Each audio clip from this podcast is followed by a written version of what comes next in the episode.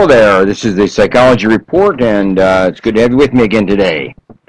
I um, would like to invite you to uh, continue to listen on a regular basis and uh, make this part of your listening week. I, uh, as you know, I do a different topic about four days a week, so keep in tune. But I also would invite you to consider being a sponsor to my uh, podcast, but also to my radio, I'm pardon me, my uh, television program, which is on Saturday morning at 10 o'clock Pacific Standard Time. So it's one hour on parenting, and uh, we'll make up an ad and uh, let you be part of the sponsorship of these programs.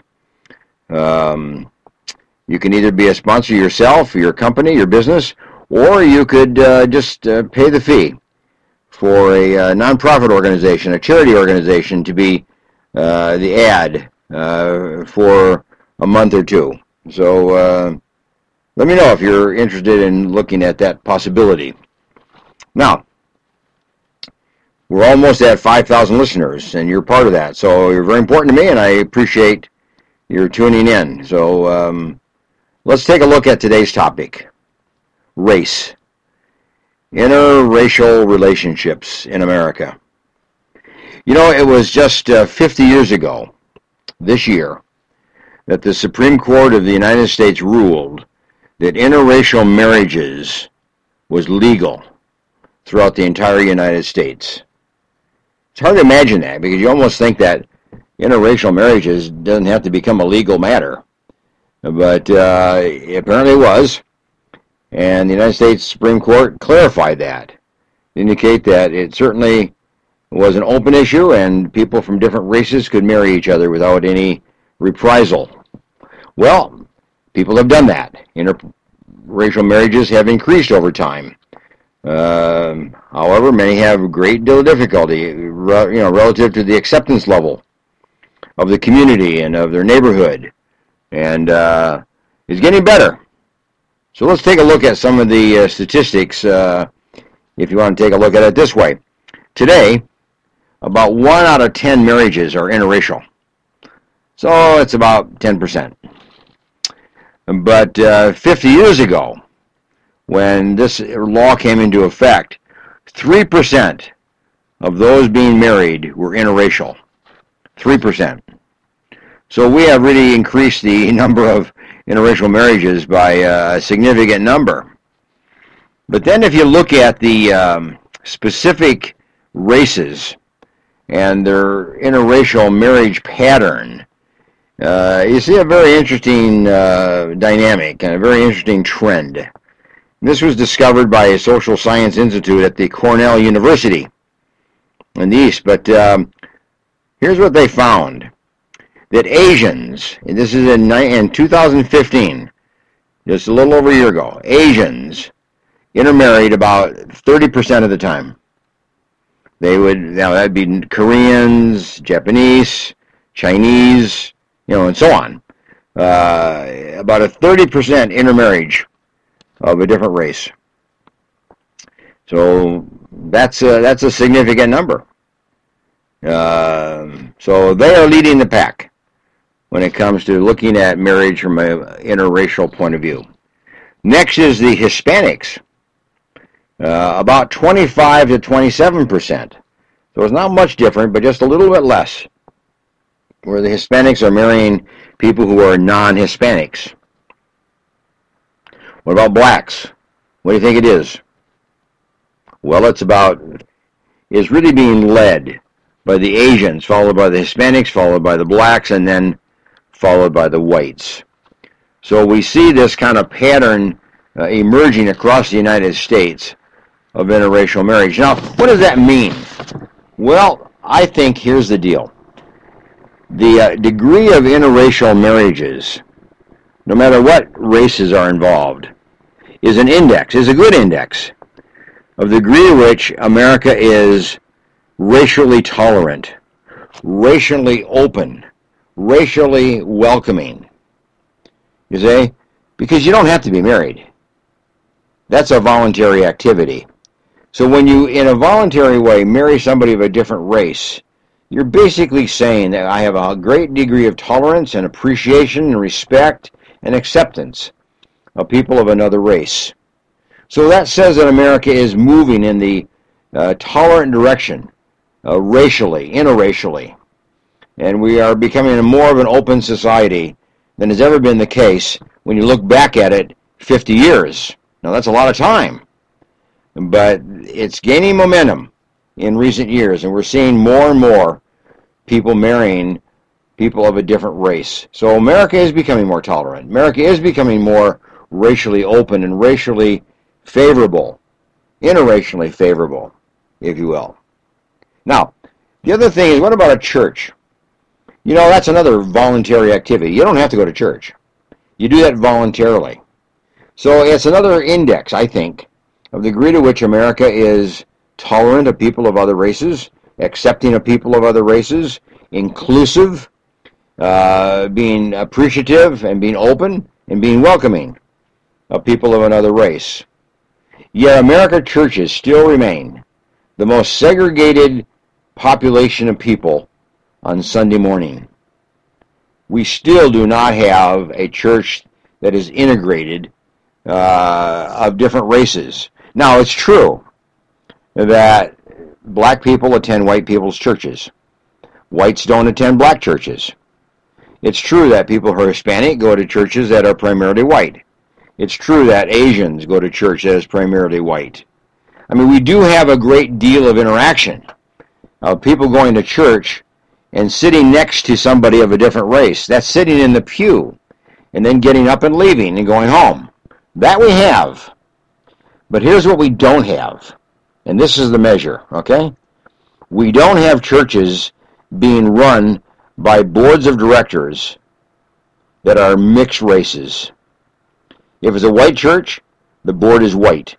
If it's a black church, the board is black. You see? If the if it's a white church, the pastor is white. If the it's a black church, the pastor is black.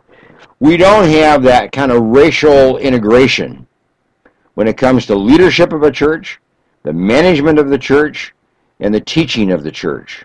We are still of one or another racial orientation. So we are not, in that regard, racially integrated. Uh, there's much more integration on the personal level when it comes like to marriage. That's a personal kind of a thing. Two people coming together, two families coming together. That we can see a, a trend towards increased uh, interracial activity and appreciation and tolerance. But when it comes to church, we don't see the movement of people from different races coming together and doing church together. They they sit there, they sit there next to each other, they smile, they say hello, and then they go their way. But they have they are not part of the same relationship groups, the small groups of a church, the leadership of a church, the uh, the interactional patterns that take place in a church. That's still pretty much dictated by the race of that particular church and the historic race of that church. So we have a long way to go. But at the one hand, it's encouraging to see racial integration take place and, and be on the increase. We see that. That's encouraging. And the church could be much more uh, of a leader in this area. They could do more.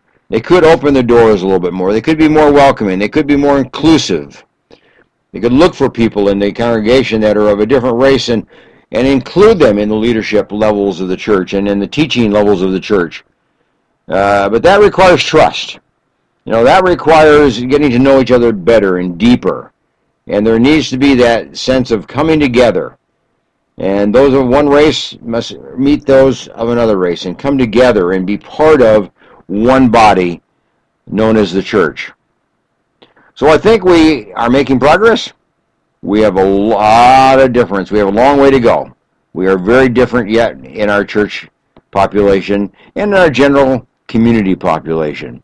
And I think if you look at community living arrangements, that's another voluntary activity. You don't have to live one place or another. But we're seeing obviously more and more communities being integrated, people of different races living within the community in which you live, on the block, in the street in which you where you live. That is that is increasing. So we're seeing some increase in these are the indexes, these are the measures of the degree to which America is interracial. And uh, you can take a look at it in your own sphere of influence. At work, at your neighborhood, in your block where you live, your apartment building where you live, the church you attend, the people you know in terms of whether they're married and whether they're interracially married or not. Look at the degree to which your world is interracial. Look at the degree to which your world accepts people of another race and includes them levels of leadership and levels of decision making and levels of interaction and friendship. And when you can see that happening, you can have hope that America is becoming more racially tolerant, more racially inclusive than what it has been in the past. We're just 50 years into this thing, but it's, uh, you can see the long period of time that it takes a group of people to open their lives, open their homes, open their churches, open their personal lives, and bring people of another race into their life. That's a, we have a long way to go, and we've been at it for a long time. So do your part. Look around, study it, and then take a step forward and meet people of a different race and integrate with them and become knowledgeable of them, become friendly, and become interactive, you know, with them, and include them in some of the activities that you do in your home, or you do in your neighborhood, or you do in your church, or wherever it might be. Okay. Now, let me just say this. Uh, one of the sponsors of my television program on Saturday morning, 10 o'clock, is the Pompe Foundation, United Pompe Foundation. And they, as well, sponsor this podcast. Now, what is Pompe? P-O-M-P-E. Pompe disease. Generally children. Their body doesn't produce the right amount of sugar. And the muscles of the entire body become very weak. Muscles of the face, muscles of the arm, muscles of the grasp, you know, muscles of the uh, mid body, the muscles that support the lung, the muscles that support the facial uh, uh, and hand strength. All these muscles are affected, and they are weaker. And these children, may, many don't make it into adulthood, but many do, require a particular medication that their body does not produce. It's a very expensive medication. You would be astounded by how much money that costs these families and costs the government to provide this medication to this small group of people who have Pompe disease. And the United Pompe Foundation has been put together as a way to raise funds and to raise money so that children and families who do not have funds to buy this medication or to support the cost of getting the patient to a place where medication can be provided, that cost is great. So they have monies and they have support services and they have help and educational services to these families and to the general public. So UnitedPompeFoundation.com. Look it up in the uh, website and uh, look at the website, read a little bit about it, become educated in it. And I, one last thing I want you to do send them some bucks. Send them some money. Their address is right there. Look at their website. The United Pompe Foundation, P-O-M-P-E Foundation. Look it up, get their address, send them a check. That would be very helpful to these families that are struggling with a disease that is very rare but very devastating. And um, this is your opportunity to be part of a you know solution. Okay. Now let me give you a quote just to kind of wrap things up today. Somebody has said that if you run fast, you must run alone. But if you want to run far, run together with someone else. And that's what it is in the area of racial integration. If our country is going to run far, we have to run together. We have to come together. We have to integrate together. We have to share together. We have to include each other. We have to greet each other. We have to talk to each other. We have to walk the path with each other. And eventually we need to run together because we'll run further together than we run alone. Hey, good to have you with me today. Uh, this is the uh, Psychology Report, and uh, I appreciate you being part of my regular audience. And bye for now.